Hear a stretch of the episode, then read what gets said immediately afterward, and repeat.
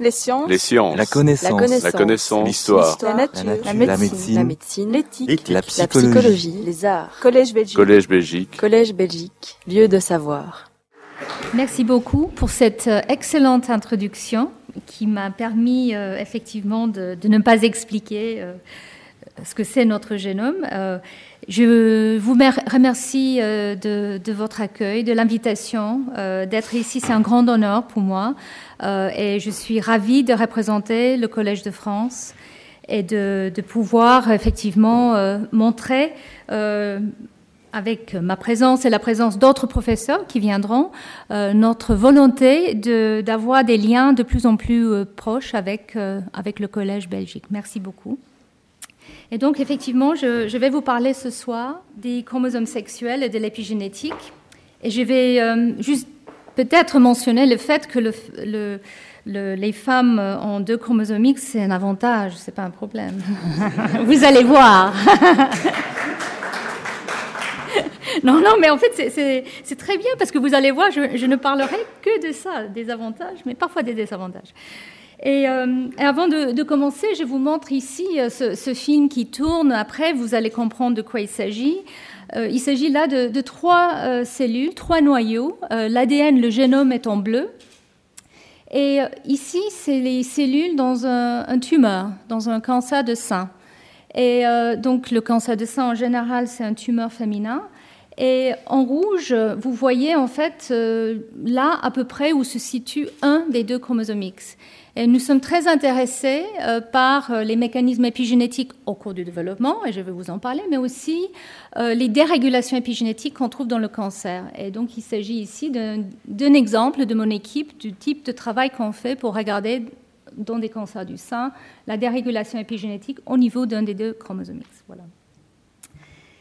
Donc, les chromosomes sexuels. J'ai choisi cette thématique cette année pour mes cours et ce soir, c'est le premier cours en fait de, la série. Euh, je continue lundi et ensuite pendant euh, tout le mois de février.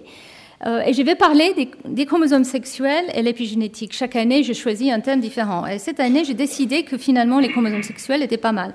Alors c'est toujours un peu problématique de, parler des chromosomes sexuels parce que déjà, les titres de mes cours souvent sont spammés.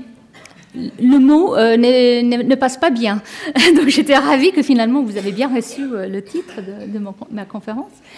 Euh, et alors pourquoi les chromosomes sexuels sont, intéressants? Donc ici je vous montre les chromosomes de, l'humain. Pour tous nos chromosomes, nous avons deux copies, sauf pour les chromosomes sexuels chez le mâle. Et en fait, il s'agit de, de deux copies euh, quasiment identiques, mais quand même euh, différentes, euh, en tout cas chez l'humain. Il y a ce qu'on appelle des polymorphismes dans l'ADN. Donc l'ADN qui vient du père et l'ADN qui vient de la mère qui font finalement le génome de chacun de, nous est un tout petit peu différent. Donc c'est pour ça que nous sommes si différents, si variables. Mais alors, quand il s'agit euh, des chromosomes sexuels, vous voyez ici qu'effectivement, euh, à part euh, le, reste du génome est quasiment identique entre hommes et femmes, mais il y a quand même deux chromosomes qui, qui peuvent, qui sont différents. Donc, la femme a effectivement deux chromosomes X et les hommes ont un chromosome X et un chromosome Y. Et chez l'humain, en tout cas, euh, ou chez les mammifères, c'est euh, le chromosome Y qui donne, euh, on va dire, les, caractéristiques masculines. Et pourquoi les chromosomes sexuels sont là? Je ne vais pas vous faire un, cours sur l'importance de la reproduction sexuée, mais je voulais quand même juste citer le, fait que ce sont des questions qui sont débattues depuis des siècles et même depuis euh, les dernières décennies. Pourquoi reproduire sexuellement? C'est euh, quelque chose qui semble quand même assez euh, complexe. Il y a des désavantages, il faut trouver des partenaires déjà. Et, euh, et puis, ça demande une énergie euh, assez importante par rapport à l'organisme. Donc, la reproduction asexuée qui existe quand même euh, dans plusieurs organismes est peut-être euh, plus évidente, moins coûteuse. Mais clairement, il y a des avantages parce qu'on retrouve cette euh, euh, reproduction sexuelle quand même euh, de manière très répandue. Et c'est un débat qui continue. Euh, très récemment, il y a eu donc un papier, bon là c'est un peu moins excitant peut-être, mais même chez la levure, la reproduction sexuée est, bien, est avantageuse, et on peut on peut émettre plusieurs, plusieurs hypothèses pour ces avantages. En tout cas, euh, l'avantage le plus évident, c'est, euh, on va dire, le brassage génétique, la variation génétique. Avec chaque reproduction sexuée, on va mélanger euh, les, jeunes hommes mâles et femelles, et, puis on va avoir ce qu'on appelle de la récombinaison qui permet effectivement un brassage du génome pour que à chaque génération, même si on transmet des caractères, on a quand même une variation qui peut se, produire, qui a clairement des avantages. Et du coup, la sélection naturelle fait que c'est une manière de, se reproduire qui est inventée encore et encore. Et donc, euh, les chromosomes sexuels sont là justement pour aider euh, ce type de, reproduction. Mais euh, il y a plusieurs manières de le faire. Comme je l'ai dit, c'est quelque chose qui a été inventé encore et encore. Et donc, le système chez l'humain et chez les mammifères est de ce qu'on appelle la hétérogamétie chez le mâle. En fait, c'est le mâle qui a les chromosomes sexuels qui sont différents et la femelle, les femmes, ont euh, les deux X euh, identiques. Et qu'est-ce qu'il y a sur le chromosome euh, qui est différent? Le Y, il y a un gène, ce qu'on appelle le SRY, qui est un facteur qui est important pour déclencher la différenciation masculine. Et donc ici, il s'agit effectivement d'un gène dominant sous le Y qui va définir que les hommes deviennent des hommes un individu euh, qui n'a pas de chromosome Y et un seul X va être euh, une femme.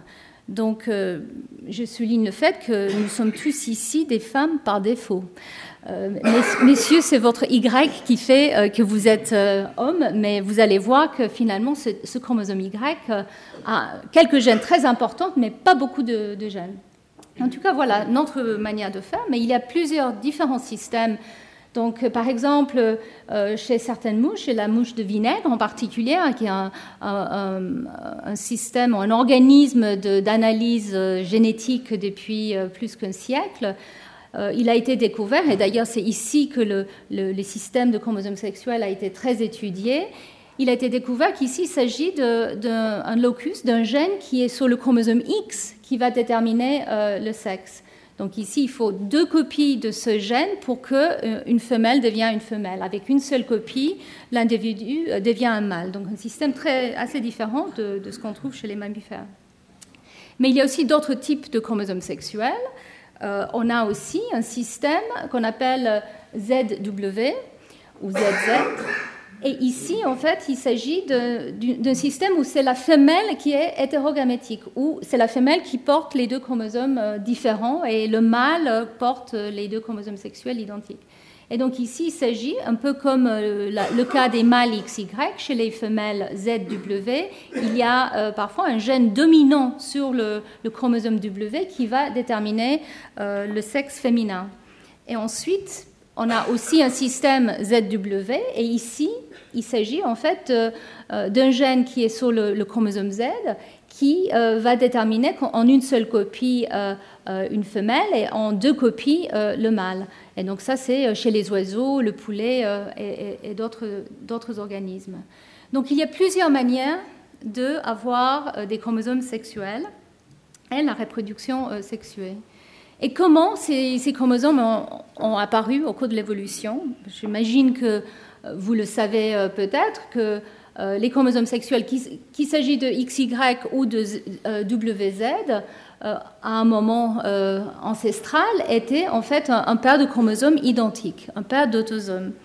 Et les études suggèrent que la manière que un chromosome sexuel commence à apparaître, c'est par l'acquisition d'un gène par exemple, dans le cas de XY, d'un gène qui va déterminer euh, les caractéristiques masculines et, la, le, développement, la différenciation euh, des, mâles.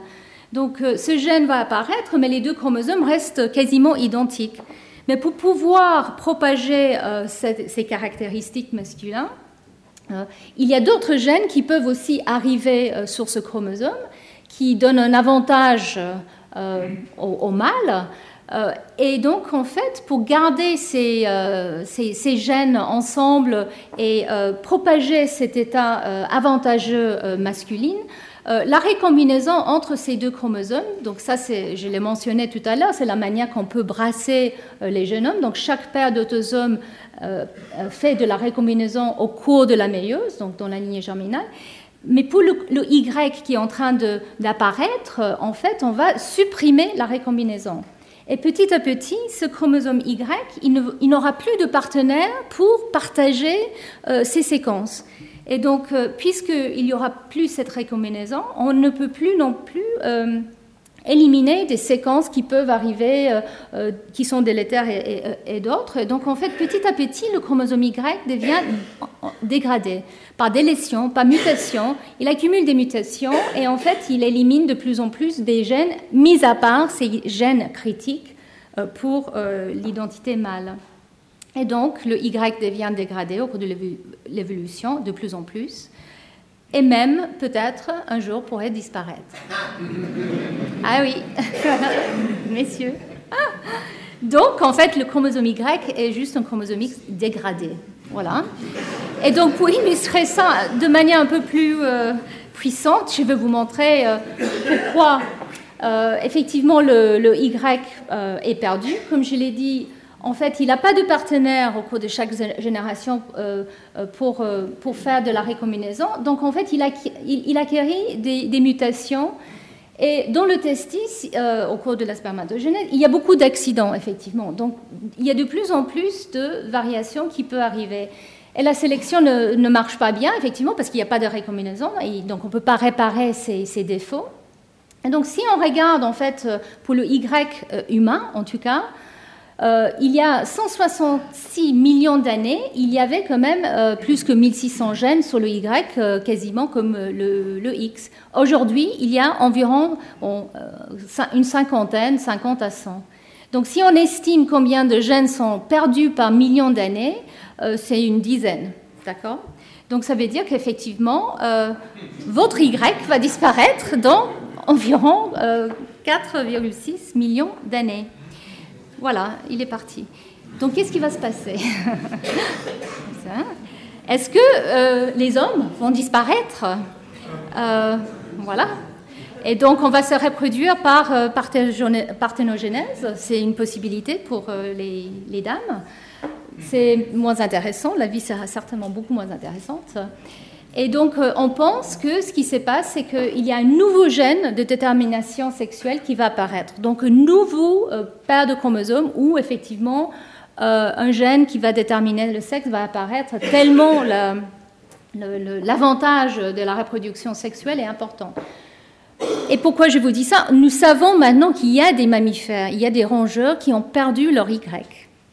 Il y a un rongeur en particulier qui s'appelle Elobius, euh, qui vit dans des régions euh, très difficiles d'accès actuellement, euh, en Afghanistan et, d'autres régions. Et donc c'est difficile de travailler sur ces rongeurs, mais en tout cas, il a démontré qu'il perd son Y.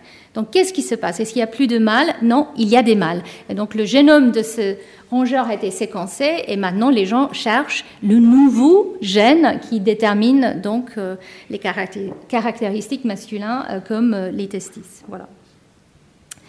Donc, euh, comme je l'ai dit, euh, il y a des, manières euh, différentes pour produire des, chromosomes sexuels.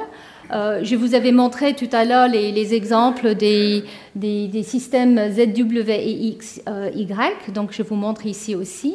Donc au cours de l'évolution, effectivement, il y a plusieurs différents types de, gènes qui déterminent euh, les caractéristiques soit mâles, soit femelles qui, apparaissent. Par exemple, chez les oiseaux, c'est ce gène ici, DMRT1, euh, qui est sur le chromosome Z. Et chez les mammifères, il y a certains mammifères qui n'ont pas euh, ce gène SRY dont je parlais, le Testis Determining Factor. Par exemple, euh, le platypus, donc c'est une famille de, mammifères qu'on trouve surtout euh, en Australie, donc c'est les monotrèmes. Euh, ces mammifères n'ont pas un, gène SRY, mais alors il y a des, mâles et la reproduction sexuelle. Et donc eux, ils ont un autre gène qui détermine le sexe qui s'appelle AMH. AMH. Et ces platypus sont extraordinaires. Eux, ils ont 5 chromosomes X et 5 chromosomes Y. Donc c'est un système fascinant. C'est quand même un mammifère qui se reproduit. Euh, bon, il y a des œufs, donc en fait, il y a des hypothèses que finalement le platypus ou les monotrèmes sont peut-être entre les oiseaux et les mammifères. C'est très intéressant. Bon, je ne vais pas vous faire un cours euh, sur l'évolution des mammifères, mais je voulais, quand même souligner que, effectivement, même sur la détermination euh, euh, de sexe sur les, ces chromosomes sexuels, le gène qui, qui, est déterminant peut apparaître euh, à différents moments au cours de, l'évolution. Et donc, chez les marsupiaux, comme les kangourous, et chez l'humain et, les rongeurs, c'est effectivement le gène SRY qui semble être important. Et donc, les chromosomes sexuels peuvent être plus ou moins semblables. Comme je l'ai dit, le Y est en train de se dégrader petit à petit, mais dans certaines espèces, il est beaucoup moins dégradé. Même chez les, euh, marsupiaux, le chromosome Y est plus substantiel que euh, euh, chez, les, mammifères utériens comme l'humain. Donc je reviens quand même chez l'humain. Donc il y a une, différence quand même assez euh, impressionnante dans la taille. Le chromosome X euh, fait 153 millions de paires de bases, alors que le Y qui fait 50 millions de paires de bases. Et le nombre de gènes est quand même beaucoup plus important sur le chromosome X que sur le chromosome Y. Et comme je l'ai mentionné, sur le chromosome Y, euh, il y a peu de gènes, et ceux qui sont importants pour les caractéristiques mâles sont réduits à deux en fait. SRY que j'ai déjà mentionné, et puis un autre gène avec un nom imprononçable qui est important pour la spermatogenèse. Et les chercheurs euh, euh, aux États-Unis ont montré que juste ces deux gènes suffisent pour donner euh, les caractéristiques mâles. Donc, je pense qu'effectivement, le Y peut encore se grignoter jusqu'à juste ces deux gènes. Donc voilà, cette euh, différence de taille, euh, surtout de, contenu, euh, pose des problèmes. Donc il y a deux types de problèmes qui sont posés au niveau des chromosomes sexuels. Le premier, c'est que il y a un seul X, en tout cas chez les mâles, versus deux paires de chacun des autres autosomes. Et nous savons que au cours de l'évolution, l'équilibre de, dose pour euh, euh, les, gènes sur les autosomes et sur le X semble être très important. Donc en fait, il faut ajuster euh, déséquilibre. Ça a été une hypothèse qui a été émise par un japonais qui s'appelle Ono il y a maintenant plusieurs décennies. et je vais revenir sur ça dans la prochaine diapo, mais que le chromosome X doit s'ajuster pour son expression, pour les gènes qui sont présents sous le X par rapport au nombre d'autosomes. Et puis, il y a un deuxième problème, et c'est effectivement que chez les mâles, il y a un seul X, et chez les femelles, il y a deux X. Et donc, il faut trouver une manière d'ajuster cet équilibre. Parce que, même si nous sommes quand même très différents, nous ne sommes pas si différents que ça. Voilà. Et donc, comment, euh, au cours de l'évolution, et là je vous montre ce que nous imaginons pour euh, effectivement le XY, mais les questions se posent aussi euh, dans les autres systèmes que j'ai mentionnés, chez les oiseaux, chez, les mouches, etc. Donc, comment on peut ajuster pour ce problème de, dosage? Donc, au début, comme je l'ai dit, les, deux, chromosomes sexuels étaient un paire d'autosomes avec l'apparition de ce, ce, gène SRY ou TDF, Testosterone Factor. Et comme je l'ai dit, euh, petit à petit, les gènes sur le proto-Y sont euh, perdus, l'été. Et l'hypothèse pour euh, cette compensation qu'il faut avoir entre le, X et les autosomes, c'est que, en fait, les gènes du X commencent à être plus exprimés que les autosomes. Donc, que les autosomes, les chromosomes 1, 2, 3, etc. Là où on a deux copies de chacun de ces autosomes. Et alors, pour le X, qui n'a plus un partenaire euh, dans le Y, il faut compenser. Donc, il y a une expression un peu plus importante du X par rapport à chacun de nos autres chromosomes. Donc ça, c'est euh, la première hypothèse qui semble être valide et dans différents systèmes, nous trouvons cette expression plus importante et que cette expression plus importante du X va s'étaler sur tout le chromosome X, enfin toute la partie qui ne partage pas avec euh, en, homologie avec le Y. Et alors chez les femelles, qu'est-ce qui se passe? Ben Là, il y a deux chromosomes X qui, restent, mais avec cette augmentation d'expression du chromosome X, on, arrive à un surdosage euh, encore plus important. Donc il y a un surdosage parce qu'il y a deux chromosomes X qui sont plus exprimés euh, que les autosomes. Et donc, au cours de l'évolution, différentes stratégies ont été inventées, mais en tout cas chez les mammifères et chez les mammifères comme l'humain, la stratégie qui a été euh, euh, inventée était d'inactiver, de mettre en silence un des deux chromosomes X. Et au début, c'est une partie, la partie qui a, qui a perdu son homologie avec Y, mais petit à petit, ça se propage. Donc là, il s'agit effectivement de, deux chromosomes X qui sont présents dans, la cellule. Un chromosome X qui est plus actif que le moyen des autosomes et l'autre qui va être mis en veille. Les gènes sont mis en silence. Et donc, c'est ça que euh, nous étudions dans mon laboratoire parce que c'est un exemple excellent d'épigénétique. Qu'est-ce que c'est l'épigénétique? Donc, euh, je vous mets ici un dessin animé. Euh, si on me demande une question et je ne sais pas comment répondre, je vais vous dire c'est de l'épigénétique. C'est un petit peu ça actuellement. Et alors là, euh, c'est drôle, mais en même temps, c'est un peu tragique parce que, effectivement, euh, l'épigénétique est un, mot qui est utilisé euh, de manière différente dans différents contextes. j'avais, je n'ai pas mis, j'aurais dû, parce que j'ai réalisé qu'ici on a des hellénistes, on a des, personnes littéraires, j'ai pas mis en fait toute l'histoire de euh, de, la genèse du mot euh, épigénétique.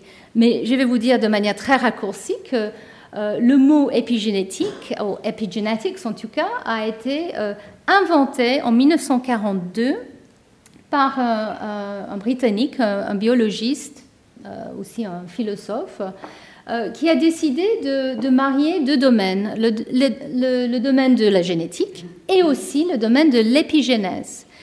L'épigénèse est un mot qui date de 1650 à peu près, et là c'est un autre Britannique, William Harvey, qui a donné un nom à ce que Aristote avait, en fait, beaucoup plus, plus longtemps avant, avait émis comme hypothèse pour le développement. Et donc, euh, euh, vous avez euh, parlé effectivement de la manière que ce génome dans un œuf fécondé est ensuite utilisé de manière différente.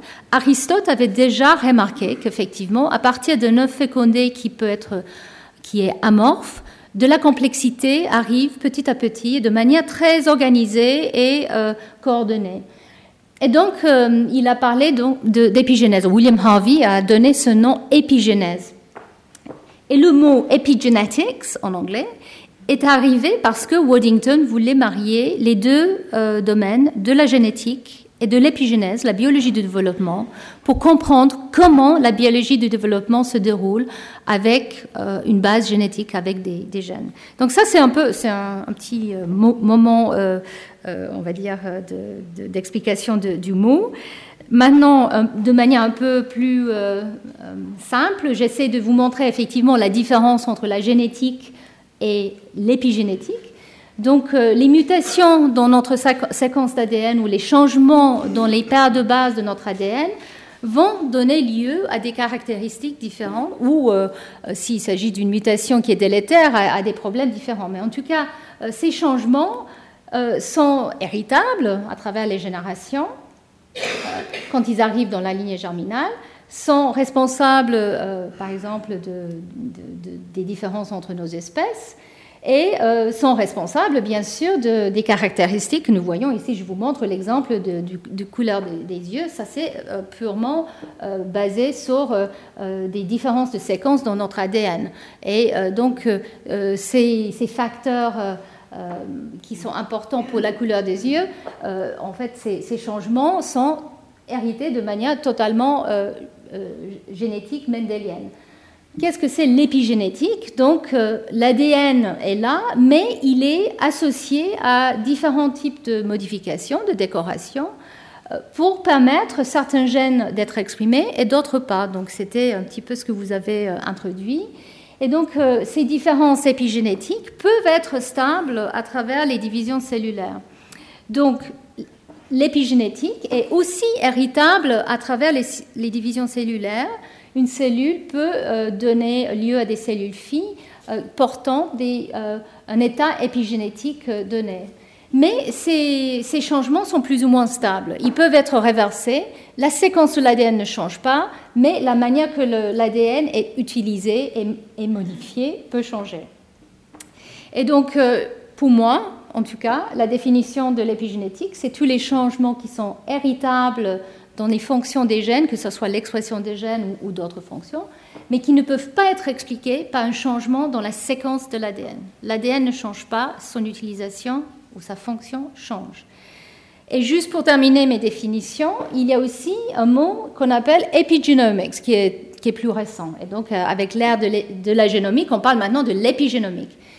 Et en fait, ici, l'épigénomique, c'est la caractérisation ou la visualisation ou la compréhension des changements épigénétiques qui peuvent être associés avec euh, les états épigénétiques. Donc en fait, épigénomique, c'est l'étude des modifications épigénétiques à l'échelle du, génome. Donc je vais revenir un petit peu sur, euh, ces termes euh, un peu plus tard.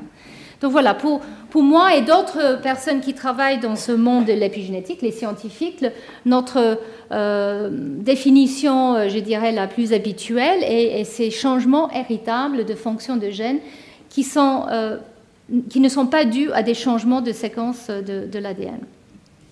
Et donc c'est une euh, définition qui a évolué même depuis Waddington en 1942. On peut rediscuter de ça euh, après si vous voulez, mais en tout cas ça c'est, je dirais, la définition des années 80 euh, qui, est maintenant utilisée. Et donc, on a déjà parlé du développement. Ici, je vous montre le fait qu'à partir d'une cellule, l'œuf fécondé, le même génome, euh, nous arrivons à avoir différentes cellules avec des identités différentes. La manière que les gènes sont utilisés au cours du développement devient de plus en plus euh, compris. Et l'épigénétique, nous pensons, est important pour mémoriser ces états d'expression différentielle. Donc certains gènes sont exprimés, d'autres pas, dans chaque, chacune des cellules différentes de notre corps. Et comment ces cellules mémorisent leur identité, c'est l'épigénétique. Et donc pour euh, défaire la mémoire cellulaire, il faut défaire aussi euh, l'épigénétique, tout en gardant le même génome. Donc si vous connaissez les expériences de John Gurdon et de Yamanaka euh, qui ont gagné le prix Nobel en 2012, leur prix Nobel était pour la compréhension de la reprogrammation en fait des cellules. À partir d'une cellule adulte, on peut créer une cellule souche pluripotente, une cellule gène en reprogrammant. Et en fait, pour reprogrammer, il faut défaire l'épigénétique pour revenir à un état, on va dire, naïf, qui peut ensuite se différencier dans tout type cellulaire. Donc l'épigénétique, je dirais, euh, classique et woodingtonienne, peut se retrouver dans euh, ces, voies développementales. Je vais vous parler des chromosomes sexuels dans un instant, mais un des exemples classiques d'épigénétique chez les mammifères, en tout cas, et la manière que le chromosome X est inactivé. Je l'ai mentionné tout à l'heure, mais effectivement, un des deux chromosomes X est, épigénétiquement inactivé euh, au cours du développement, euh, et ça c'est le processus, je dirais, euh, le mieux connu peut-être chez les mammifères d'épigénétique. On parle aussi de changements épigénétiques au cours du vieillissement. Et nous savons maintenant que si on regarde les jumeaux, quand les jumeaux sont jeunes, on regarde leur marque épigénomique ou leur marque épigénétique, on voit, et là vous voyez rien, mais en tout cas c'est un des marques épigénétiques, je vais le décrire plus en détail euh, dans un instant, c'est la méthylation de l'ADN. On voit que les jumeaux, euh, les jumelles ou jumeaux qui sont jeunes ont euh, des épigénomes quasiment identiques. Leurs génomes sont identiques, évidemment, mais même leurs épigénomes sont identiques quand ils sont jeunes, quasiment. Mais avec l'âge, il y a de plus en plus de divergences. Donc les jumeaux divergent avec l'âge au niveau épigénétique. Donc il y a beaucoup d'intérêt par rapport à ça. Est-ce qu'il y a un lien avec le vieillissement? Est-ce qu'effectivement ces changements épigénétiques pourraient être contribués à certaines maladies avec l'âge? Ou est-ce que c'est simplement une conséquence de, euh, effectivement, l'épigénome peut vieillir aussi et, ce n'est pas une conséquence, lui, c'est pas une cause du vieillissement. Donc c'est quelque chose qui est très intéressant. Beaucoup de, chercheurs sont intéressés par cet aspect, cette, euh, on va dire, euh, on appelle ça drift en anglais, cette divagation d'épigénétique avec l'âge. Et puis, je voulais quand même mentionner les cas euh, d'école, presque classiques d'épigénétique dont vous avez certainement entendu parler. Donc, chez les, euh, chez les abeilles, vous savez qu'il y a une reine et euh, des, ouvriers, Il y a aussi des mâles, et en fait, les mâles, encore une fois, ils font pas grand-chose. non, ils, sont, ils sont mis à la porte. Ils sont là pour reproduire, c'est très important, la reproduction, et puis ils sont un peu mis à la porte. Par contre, il y a euh, les ouvrières qui, elles, elles, elles, peuvent pas se reproduire, elles font tout le, boulot, et puis il y a la reine qui fait pas grand-chose, sauf se reproduire. Mais ils ont tous le même génome, la reine et les ouvrières. Comment ça se passe? Mais vous savez tous que la gelée royale, est utilisée euh, pour nourrir la larve qui va devenir la reine. Alors comment la reine est choisie, ça c'est une question en soi. Mais nous pensons, les chercheurs étudient la possibilité qu'effectivement le gelé royal contient euh, des, molécules, des, des, modificateurs épigénétiques qui pourraient effectivement programmer le, le, génome du, du, larve pour que la reine apparaisse. Donc, il y a même des facteurs épigénétiques qui ont été identifiés qui pourraient jouer euh, ce rôle. Donc c'est la nutrition au cours du développement qui peut influencer si, oui, si une reine euh, développe ou pas. Et l'autre exemple euh, très classique se trouve chez les plantes. C'est un processus qui s'appelle la vernalisation. Alors moi, je ne suis pas une spécialiste des plantes, donc, et mon mari qui est ici euh, l'est, donc j'espère que je ne vais pas dire des bêtises. Mais en tout cas, euh, la vernalisation euh, concerne une période de froid qui est absolument essentielle pour certaines plantes pour définir le moment de la floraison, donc une période de froid au cours de l'hiver normalement, pour définir le moment de floraison le printemps prochain. Et donc cette période va programmer la plante pour euh, qu'elle sache à, quel moment il faut euh, que les, fleurs apparaissent. Et bien sûr, c'est très important pour les plantes que euh, cette floraison se, produit au bon moment dans l'année. Et donc ça, c'est un processus maintenant qui est assez bien défini et qui est purement épigénétique. Et donc, on, comprend qu'effectivement, l'environnement peut influencer la manière que, euh, chez les plantes en tout cas, euh, euh, les décisions sont prises et mémorisées et puis actées à un moment plus tard. Donc voilà quelques exemples de l'épigénétique. Dans chaque cas, même génome, différents épigénomes. Je voulais quand même dire un mot, c'est un peu un changement de thème, mais parce que très souvent on me parle de, comportement, de la manière que euh, les individus peuvent varier dans leur comportement ou dans leur fonction cognitive, etc. Est-ce que c'est de l'épigénétique? Alors, je dis pas non, peut-être, mais en tout cas, je voulais quand même revenir sur ces, euh, exemples de jumeaux ou même, on peut faire avec certaines espèces comme la souris, on peut avoir des, individus qui sont quasiment identiques euh, au niveau de leur génome, donc quasiment des clones, et on peut faire des expériences pour voir est-ce que les changements, les différences de comportement sont génétiques ou épigénétiques? Est-ce que l'environnement a une influence? Donc en fait, je, vais résumer euh, ce que je pense est maintenant euh, accepté avec les mots d'un très grand neurobiologiste, Eric Kandel donc euh, les, jumeaux ont des gènes identiques, mais leurs cerveaux, effectivement, ne sont pas identiques. Et ça, c'est parce que, effectivement, l'apprentissage et euh, les conditions sociétales varient d'un individu à l'autre, même avec les jumeaux qui sont dans la même maison, dans le même environnement, il y a des variations qui, ont lieu. Donc ils ont finalement des cerveaux différents. Est-ce que ça c'est euh, de l'épigénétique? Je ne suis pas sûre. Il s'agit là de la manière que les euh, synapses se connectent à, des moments au cours euh, du développement, surtout les premières années, évidemment, de, l'individu sont très importants. Donc pas forcément de l'épigénétique, mais en tout cas très important. Et là, l'environnement peut avoir une influence très importante dans la différence de comportement. Mais vous, remarquez que les jumeaux peuvent avoir des comportements qui, sont similaires, mais quand même qui divergent. Par contre, ils vont pas diverger sur d'autres caractéristiques comme euh, la couleur des yeux, la, taille, l'auteur. Ils sont quand même assez identiques, je, dirais, euh, physiologiquement. Mais au niveau du comportement, là, je pense que c'est plus la culture qui joue euh, un rôle que les mécanismes épigénétiques. Voilà, maintenant je, reviens sur mes chromosomes sexuels, euh, mon chromosome sexuel préféré, qui est le chromosome X. Je vous avais dit qu'effectivement, l'inactivation du X est un, exemple classique d'épigénétique.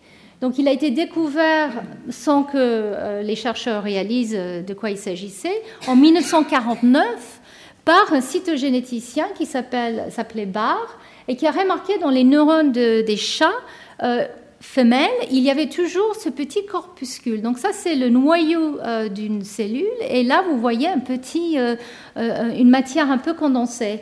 Et il a remarqué que c'était toujours chez les femelles et jamais chez les mâles qui voyaient cette corpuscule. Donc on l'a appelé le corpuscule de Barr après lui. Et c'était quelques années plus tard que le processus d'inactivation d'un des deux X a été découvert. Et ce corpuscule de Barr, en fait, euh, est le chromosome X inactif chez les femelles. Et donc c'était Mary Lyon, une généticienne euh, britannique, qui en 1961 a publié un papier euh, d'une page, sans figure, dans Nature, où elle a émis l'hypothèse de cette inactivation sur la base de ses études sur la souris surtout, où en regardant les gènes sous le chromosome X qui peuvent euh, influencer la couleur de pelage des souris, elle a remarqué que les femelles euh, qui portaient un, de ces gènes en état hétérozygote, c'est-à-dire qu'un de leurs chromosomes X avait un allèle normal, sauvage, et l'autre chromosome X avait un allèle muté. Et au lieu d'avoir un pelage homogène muté ou sauvage, ces souris avaient euh, des plages de, de, pelage qui étaient soit, euh, on va dire, mutées, soit sauvages. Et donc, pour expliquer ceci, elle a postulé que ces souris femelles avaient deux chromosomes X, bien deux chromosomes X, mais que dans chaque cellule, soit un des chromosomes X était exprimé, soit l'autre, et pas les deux en même temps. Donc, elle a postulé qu'au cours du développement chez les mammifères femelles, un des deux chromosomes X est inactivé et que cette inactivation va être propagée à travers les divisions cellulaires. Une fois qu'on a choisi de mettre en silence soit le X paternel, soit le X maternel, après, on va propager ces décisions pendant toutes les divisions cellulaires de l'individu. Et du coup, nous allons avoir des populations clonales de cellules qui avait pris cette décision soit d'inactiver le X du père, soit le X de la mère. Donc nous arrivons effectivement avec ces mosaïques cellulaires où soit euh, l'allèle, on va dire, orange est exprimé, le X avec l'allèle orange, soit le X avec l'allèle noir. Et pourquoi j'ai mis orange et noir? C'est parce qu'un des cas le plus connus euh, d'inactivation du X, c'est les chats calico ou les chats Isabelle. C'est les chats à trois couleurs. En fait, oubliez le blanc. Le blanc, en fait, c'est euh, son autre chromosome et c'est une absence de mélanocyte totale. Mais le noir et l'orange, il s'agit d'un gène qui peut être soit en forme sauvage, on va dire orange, soit muté noir. Et les chats euh, Isabelle ou Calico sont dans la plupart des cas, des chattes. C'est toujours des femelles parce que effectivement, elles ont les deux X et ce choix a été fait au cours de leur développement. Et finalement, on voit les, les, euh, populations clonales orange et noires dans leur pelage. Bien sûr, tous les autres gènes du X, ou quasiment tous, sont aussi soumis à ce règle d'inactivation. Mais vous allez voir que ce n'est pas si simple. Et juste un dernier point sur, sur ce phénomène épigénétique, parce que cette mémoire cellulaire est bien épigénétique et le X inactif est bien silencieux dans les cellules somatiques dans la plupart des cas. Mais en fait, en fait à chaque euh, génération, dans la lignée germinale, germinale des, des femmes, au cours de l'ovogenèse, le X inactif est réactivé. Il a été mis en silence et puis il est reprogrammé dans la lignée germinale pour qu'au moment de la méiose, chez les femmes, les deux X sont actifs et ils se comportent comme un père d'autosomes. Ils vont se recombiner et faire tout ce que les autosomes font. Donc à chaque génération, le X qui a été inactivé, il va être réactivé. Et après, en fonction de s'il est choisi ou pas au cours du développement, si c'est une femelle, il va être inactivé encore. Et bien sûr, si c'est un mâle, ce X restera actif. Donc, j'ai parlé un petit peu des mécanismes épigénétiques. Pour vous montrer un peu plus de détails de quoi il s'agit, voilà un noyau euh, euh, de cellules de femmes avec un X qui est actif et un X qui est inactif. C'est ce fameux corpuscule de Barr que vous voyez euh, ici. Et quand on regarde de manière plus près de quoi il s'agit, ici je vous montre de manière très schématique un gène.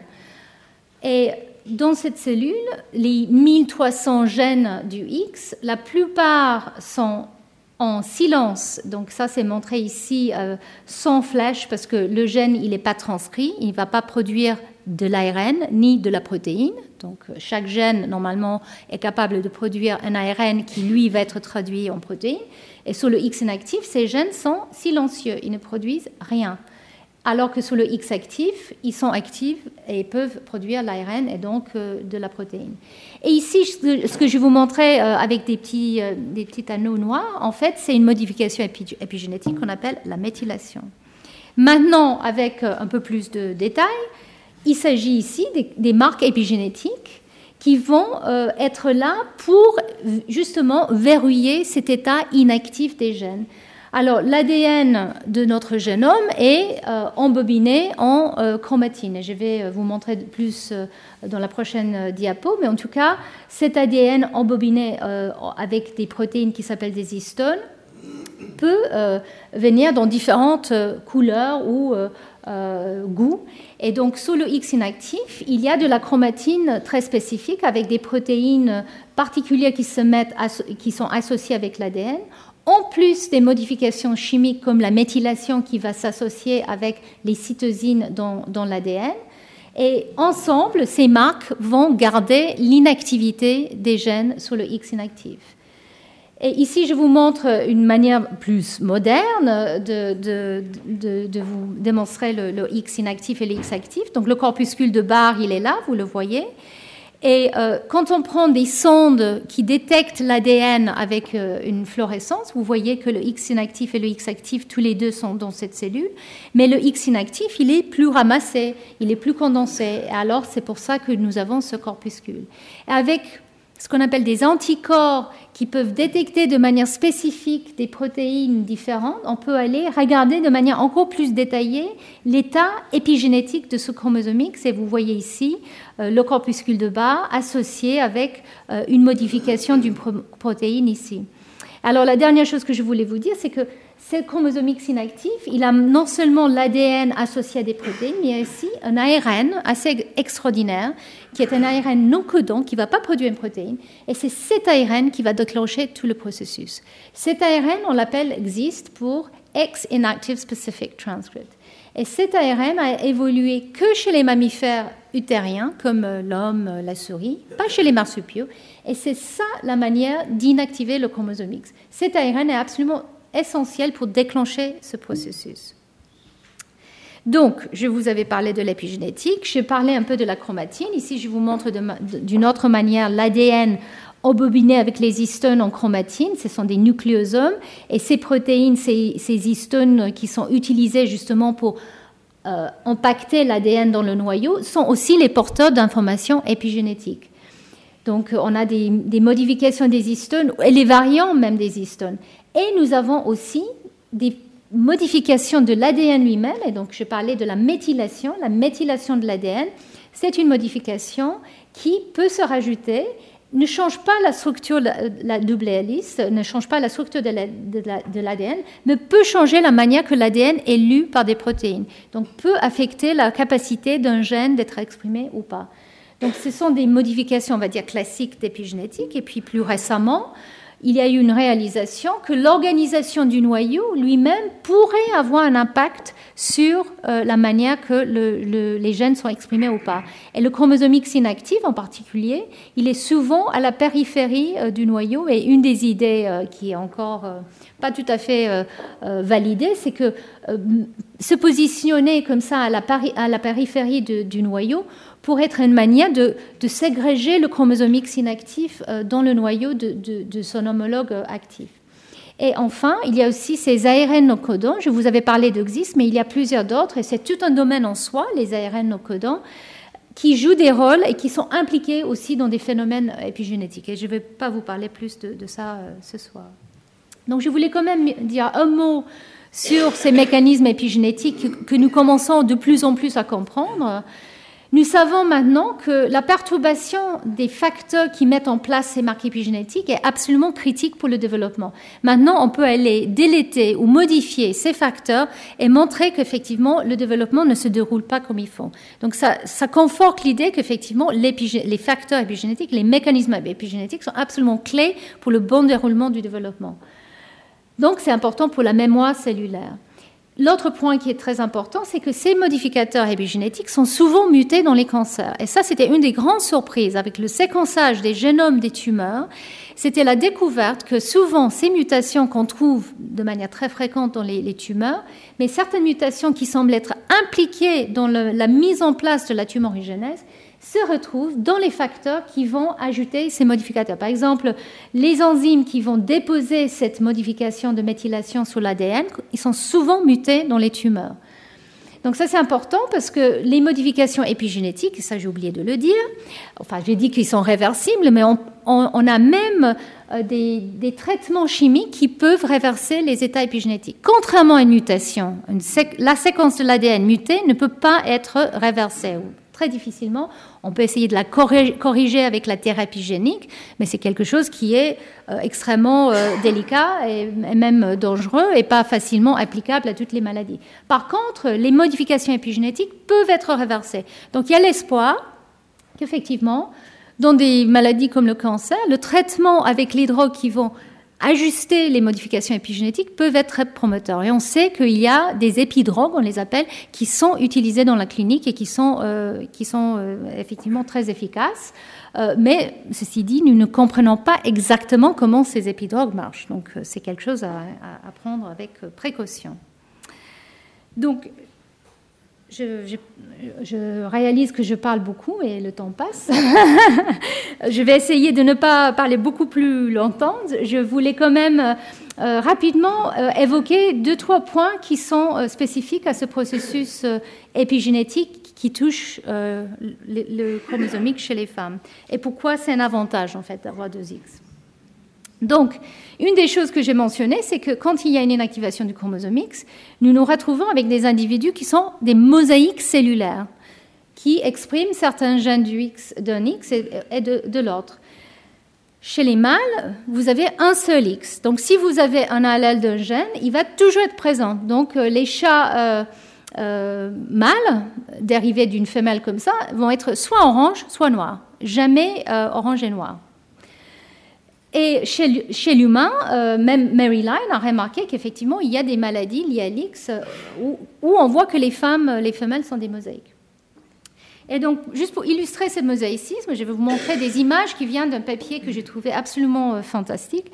En fait, c'est des chercheurs qui ont mis sur un gène qui est sur le chromosome X, qui est un gène, on appelle ça les gènes du ménage, de ménage. En fait, c'est des gènes qui sont importants dans toutes les cellules, donc ils sont exprimés dans toutes les cellules mais ces gènes sont aussi soumis à l'inactivation aléatoire. Et donc, ces chercheurs ont étiqueté ce gène qui est toujours exprimé, soit avec une protéine fluorescente rouge, soit une protéine fluorescente verte. Et si les deux euh, allèles sont exprimés dans une femelle, on devrait avoir des cellules jaunes, parce que le rouge et le vert, ensemble, ça fait du, du jaune.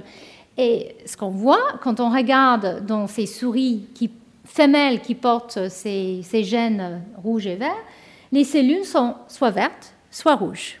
Et vous voyez que dans différents tissus, et là c'est des sections de différents types de tissus, là c'est par exemple l'intestin, euh, là c'est le diaphragme, là c'est la langue, on voit qu'il y a un mosaïcisme de rouge et de vert dans chacun de ces tissus. Et en plus, ce mosaïcisme varie d'un individu à l'autre. Et ça, c'est parce que l'inactivation du X, même si elle est aléatoire en général au cours du développement, on peut avoir des proportions de cellules, c'est pas toujours 50-50, parfois c'est 60%, 40% qui inactivent le X paternel ou maternel.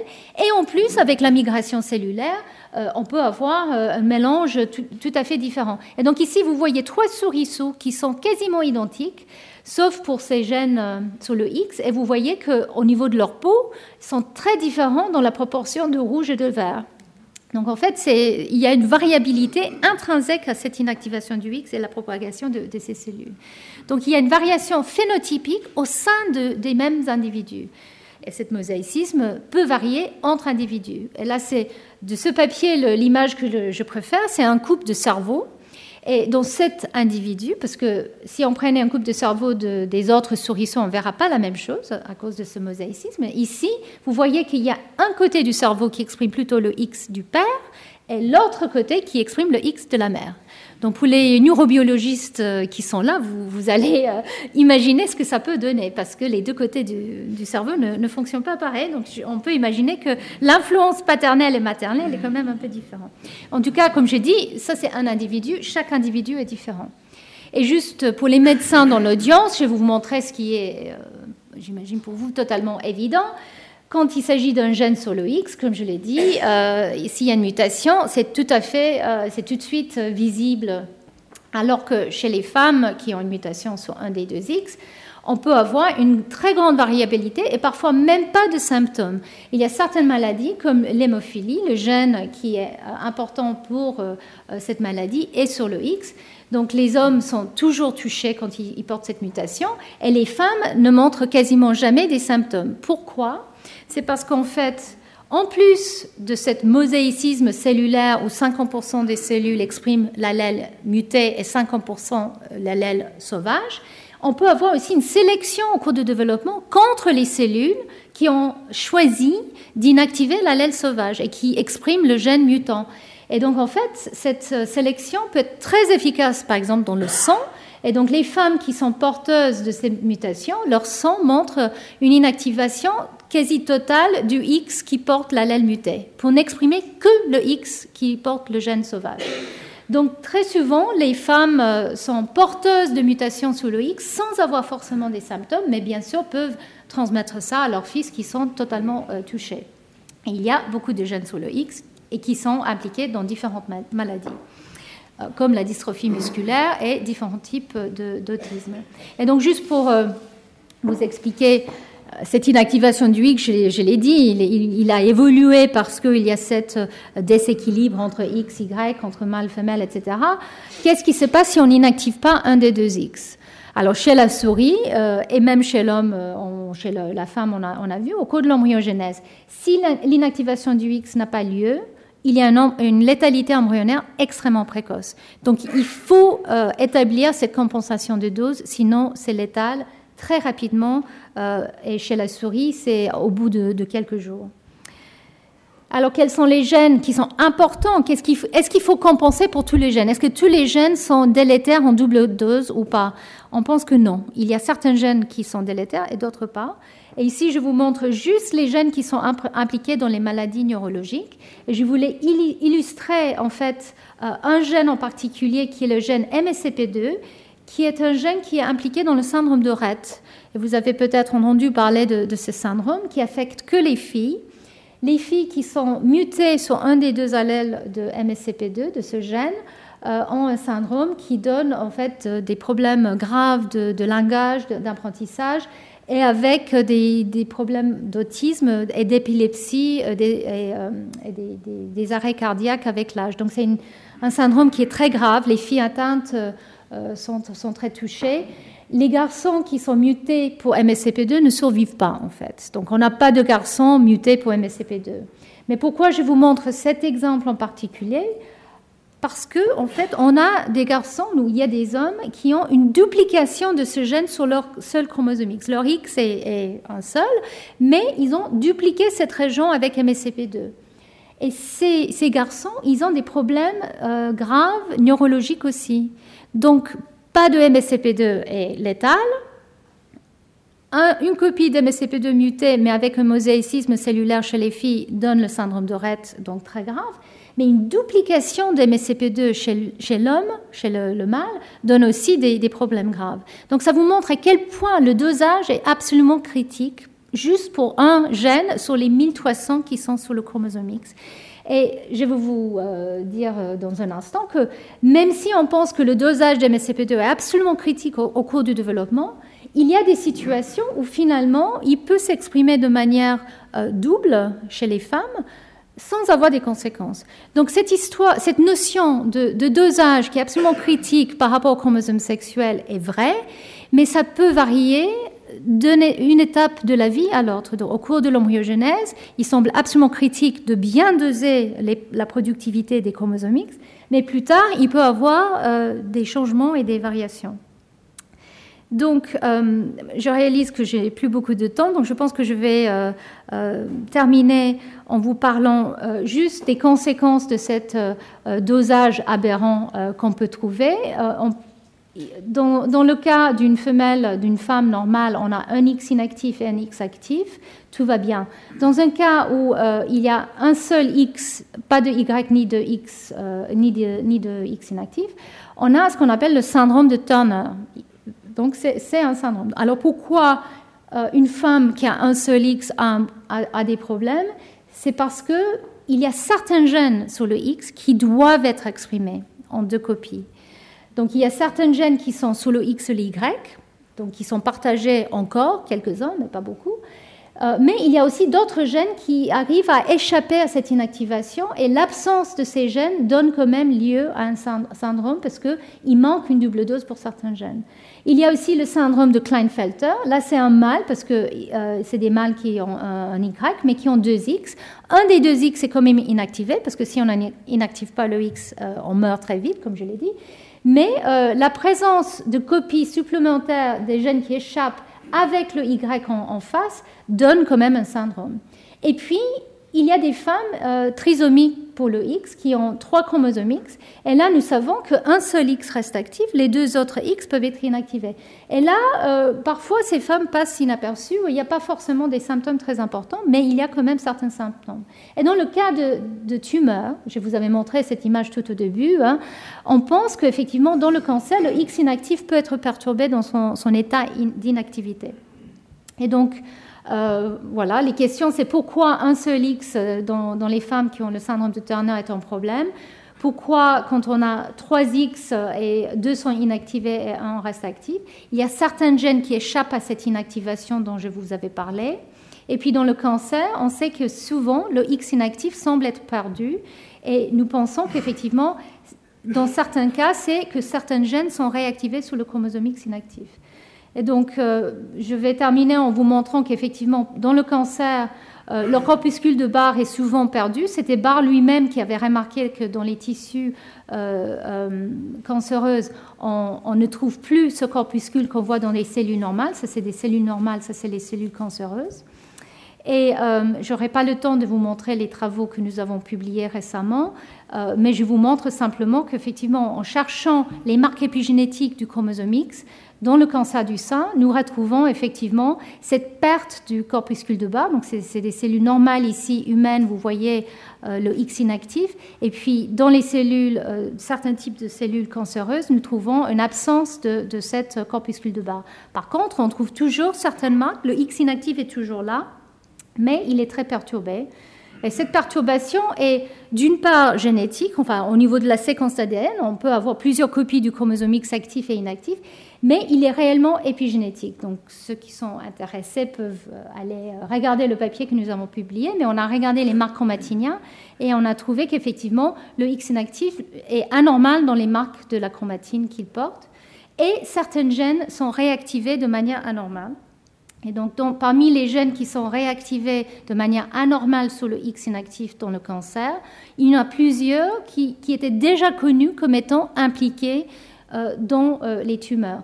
Donc, est-ce que cette réactivation a été euh, impliquée dans la tumorigénèse Nous ne savons pas. Peut-être pas, probablement pas, mais il n'est pas, pas sûr. C'est une hypothèse qu'on est en train d'explorer. Cette réactivation, cette double dose aberrante, est-ce qu'elle a un rôle dans le cancer ou est-ce qu'elle est juste une conséquence de la perturbation épigénétique? En tout cas, euh, cette découverte a des implications importantes pour les épidrogues. Parce que si on utilise des épidrogues qui vont reprogrammer des marques épigénétiques de manière un peu générale, il y a un risque effectivement qu'on peut toucher quand même euh, les gènes du X inactifs aussi, et donc ça peut avoir des effets nocifs. Par contre, ça pourrait aussi avoir des effets euh, euh, positifs. Donc c'est quelque chose qu'il faut tenir en compte quand on fait des tests épidrogues. Il faut tester les cellules mâles FML et voir l'impact qu'on a avec ces tests. Voilà, et donc je pense que je ne vais pas vous parler en détail de tout ça. Je vais terminer en vous montrant que euh, même les gènes euh, normales, on va dire, euh, pardon, dans des cellules normales, on peut avoir des gènes qui échappent à cette inactivation. Et c'est ça qui donne euh, ces, ces, problèmes, par exemple, dans le syndrome de Turner dont j'ai parlé. Et donc, ces gènes, en fait, il a été étudié de manière un peu approfondie chez l'humain et maintenant chez la souris. Ces gènes qui échappent à l'inactivation, donc qui sont exprimés à partir des 2X, peut varier d'un individu à l'autre. Et je voulais quand même souligner ça parce que chez l'humain, jusqu'à 25% de nos gènes peuvent se réexprimer à partir du X inactif. Et cette euh, réexpression peut être euh, soit présente dans toutes les cellules et tous les tissus et de tous les individus. C'est à peu près 10% des gènes chez l'humain, donc euh, quasiment 150 gènes qui échappent toujours. Et puis il y a 15% des gènes qui échappent parfois et parfois pas. Et donc cette inactivation euh, qui a lieu est bien sûr importante pour le mosaïcisme cellulaire dont je vous avais parlé, mais en plus il y a une variabilité dans cet échappement à l'inactivation. Donc les femmes ont deux... Donc si je vous avais montré, enfin pour le, le, des chats, euh, ce n'est pas le cas. Euh, les, les, chats qui sont orange et noirs on ne voit pas que parfois, en fait, euh, euh, il y a un pélage qui est entre les deux. Donc, pour certains gènes, ça n'arrive jamais, mais pour d'autres, et souvent les gènes qui sont impliqués, par exemple, euh, ou qui sont exprimés dans le cerveau ou dans le système immunitaire, on voit qu'il y a un échappement variable. C'est très important parce qu'effectivement, comme l'a dit le découvreur de, de ce phénomène, un homme, je vous souligne, que génétiquement parlant, si vous avez rencontré un, un homme vous êtes tous pareils. Enfin, moi, c'est pas moi qui le dis. Hein, c'est très prévisible au niveau d'expression du, chromosome X en tout cas. Mais pour les femmes, c'est extrêmement variable. Et donc, les hommes et les femmes sont encore plus différentes qu'on imaginait. Et alors, on est tous uniques, mais les femmes sont encore plus uniques. et donc, euh, juste pour terminer, il y a quand même des considérations très importantes et, graves, je dirais, parce que ces gènes qui échappent, qui n'étaient pas tellement soupçonnés euh, au départ, euh, cet euh, échappement peut être soit un accident, c'est-à-dire parfois ça échappe parce que c'est n'est pas très bien inactivé. Comme je disais, les phénomènes épigénétiques peuvent être un peu réversibles, ou c'est important. Certains gènes doivent échapper parce qu'elles ont des fonctions spécifiques pour les femmes, et donc le syndrome de Turner euh, suggère que peut-être il faut quand même que certains gènes échappent. Mais en tout cas, ce qui est clair, c'est que cet échappement pourrait être lié à des différences qu'on voit dans certaines maladies, euh, par exemple qui ont un billet euh, pour les femmes ou les hommes, euh, métaboliques, immunitaires ou neurologiques. Et ça, c'est quelque chose qui devient de plus en plus intéressant. Et là, je vous prends euh, un article qui a été publié, enfin une revue qui a été euh, publiée l'année dernière, justement sur les, maladies liées au système immunitaire. Donc, les maladies auto-immunes sont extrêmement biaisées vers les femmes, beaucoup moins chez les hommes. Il y a même des différences pour les maladies infectieuses. Donc bien sûr, tout ça peut être en partie lié aux hormones. Hein. donc je ne vais pas du tout dire que euh, certaines différences sont quand même hormonales. Mais maintenant qu'on réalise qu'il y a beaucoup de gènes qui sont euh, peut-être impliqués dans certaines de ces maladies et qu'il y a une variabilité d'expression, d'échappement dans certains individus euh, dans, dans, le système immunitaire, les scientifiques se posent de plus en plus la question est-ce que finalement, effectivement, il peut avoir un lien entre le, degré d'expression à partir du X et euh, cette prédisposition à certaines maladies. Et euh, je voulais quand même souligner le fait que euh, jusqu'à 6000 gènes sont exprimés de manière différentielle entre hommes et femmes. Donc, bien sûr, là, je ne parle pas que des gènes du X, hein, je parle des, gènes partout dans le génome, des autosomes. Euh, et donc, euh, c'est en partie hormonal, mais dans des modèles murins, on peut distinguer hormonal et, euh, chromosome sexuel. On sait qu'il s'agit aussi des, chromosomes sexuels. Et justement, dans les essais cliniques qui ont été faits jusqu'à très récemment, les médecins prescrivent des, doses qui sont ajustées pour les femmes aux tests qui ont été faits chez les hommes, pour les doses, simplement en taille et en poids. Donc nous, les femmes, on est traitées comme des mini-hommes, les, petits hommes. Enfin, c'est une vérité. Alors, il y a une logique, enfin, il y a une logique, il y a euh, des raisons importantes et historiques, historiques par rapport à ça. Par exemple, on ne voulait pas faire des essais euh, cliniques ou des tests euh, de drogue sur les femmes qui étaient en âge de reproduction pour des raisons évidentes. Donc, en fait, de plus en plus, il y avait une focalisation sur les hommes comme les, on va dire, les cobayes pour les tests. Mais le problème, c'est que les femmes ne sont pas juste des mini-hommes. On est très, très différents. Et donc, c'est très important maintenant. Il y a une prise de conscience euh, depuis quelques années, quand même, que si on veut aller vers la médecine de personnalisée ou la médecine de précision, on l'appelle maintenant, euh, et traiter les individus de manière euh, spécifique, c'est évident que les hommes et les femmes vont être traités de manière différente et en fonction de l'étape de leur vie que c'est, comme je le disais, cet échappement à l'inactivation, par exemple, cette double dose d'expression, peut varier d'un tissu à l'autre et aussi avec euh, l'âge. Donc, euh, pour protéger de manière égale les hommes et les femmes, il faut effectivement euh, les traiter différemment. Voilà. Je vais terminer là en remerciant surtout euh, mon équipe et mes collaborateurs. Je n'ai pas vraiment parlé de, nos travaux, mais tout ce que j'ai dit était inspiré par les gens dans mon équipe. J'ai beaucoup de chance d'avoir une équipe très talentueuse et d'être dans un environnement qui est très riche à l'Institut Curie. Bien sûr, le Collège de France aussi, intellectuellement, mais pour faire euh, mes recherches, tout se passe à l'Institut Curie, qui est quand même l'institut qui est dédié aussi à la recherche euh, sur le cancer. Je voulais encore vous remercier pour cette invitation. C'était un grand honneur. Et j'espère que je vous avais convaincu que euh, avoir deux X, c'est un avantage. Et euh, que je ne vous ai pas trop perdu avec les complexités des chromosomes sexuels et l'épigénétique. Voilà, merci beaucoup. Les sciences. Les sciences. La connaissance. La connaissance. L'histoire. La, nature. La, médecine. La médecine. L'éthique. La, psychologie. Les arts. Collège Belgique. Collège Belgique. Collège Belgique. Lieu de savoir.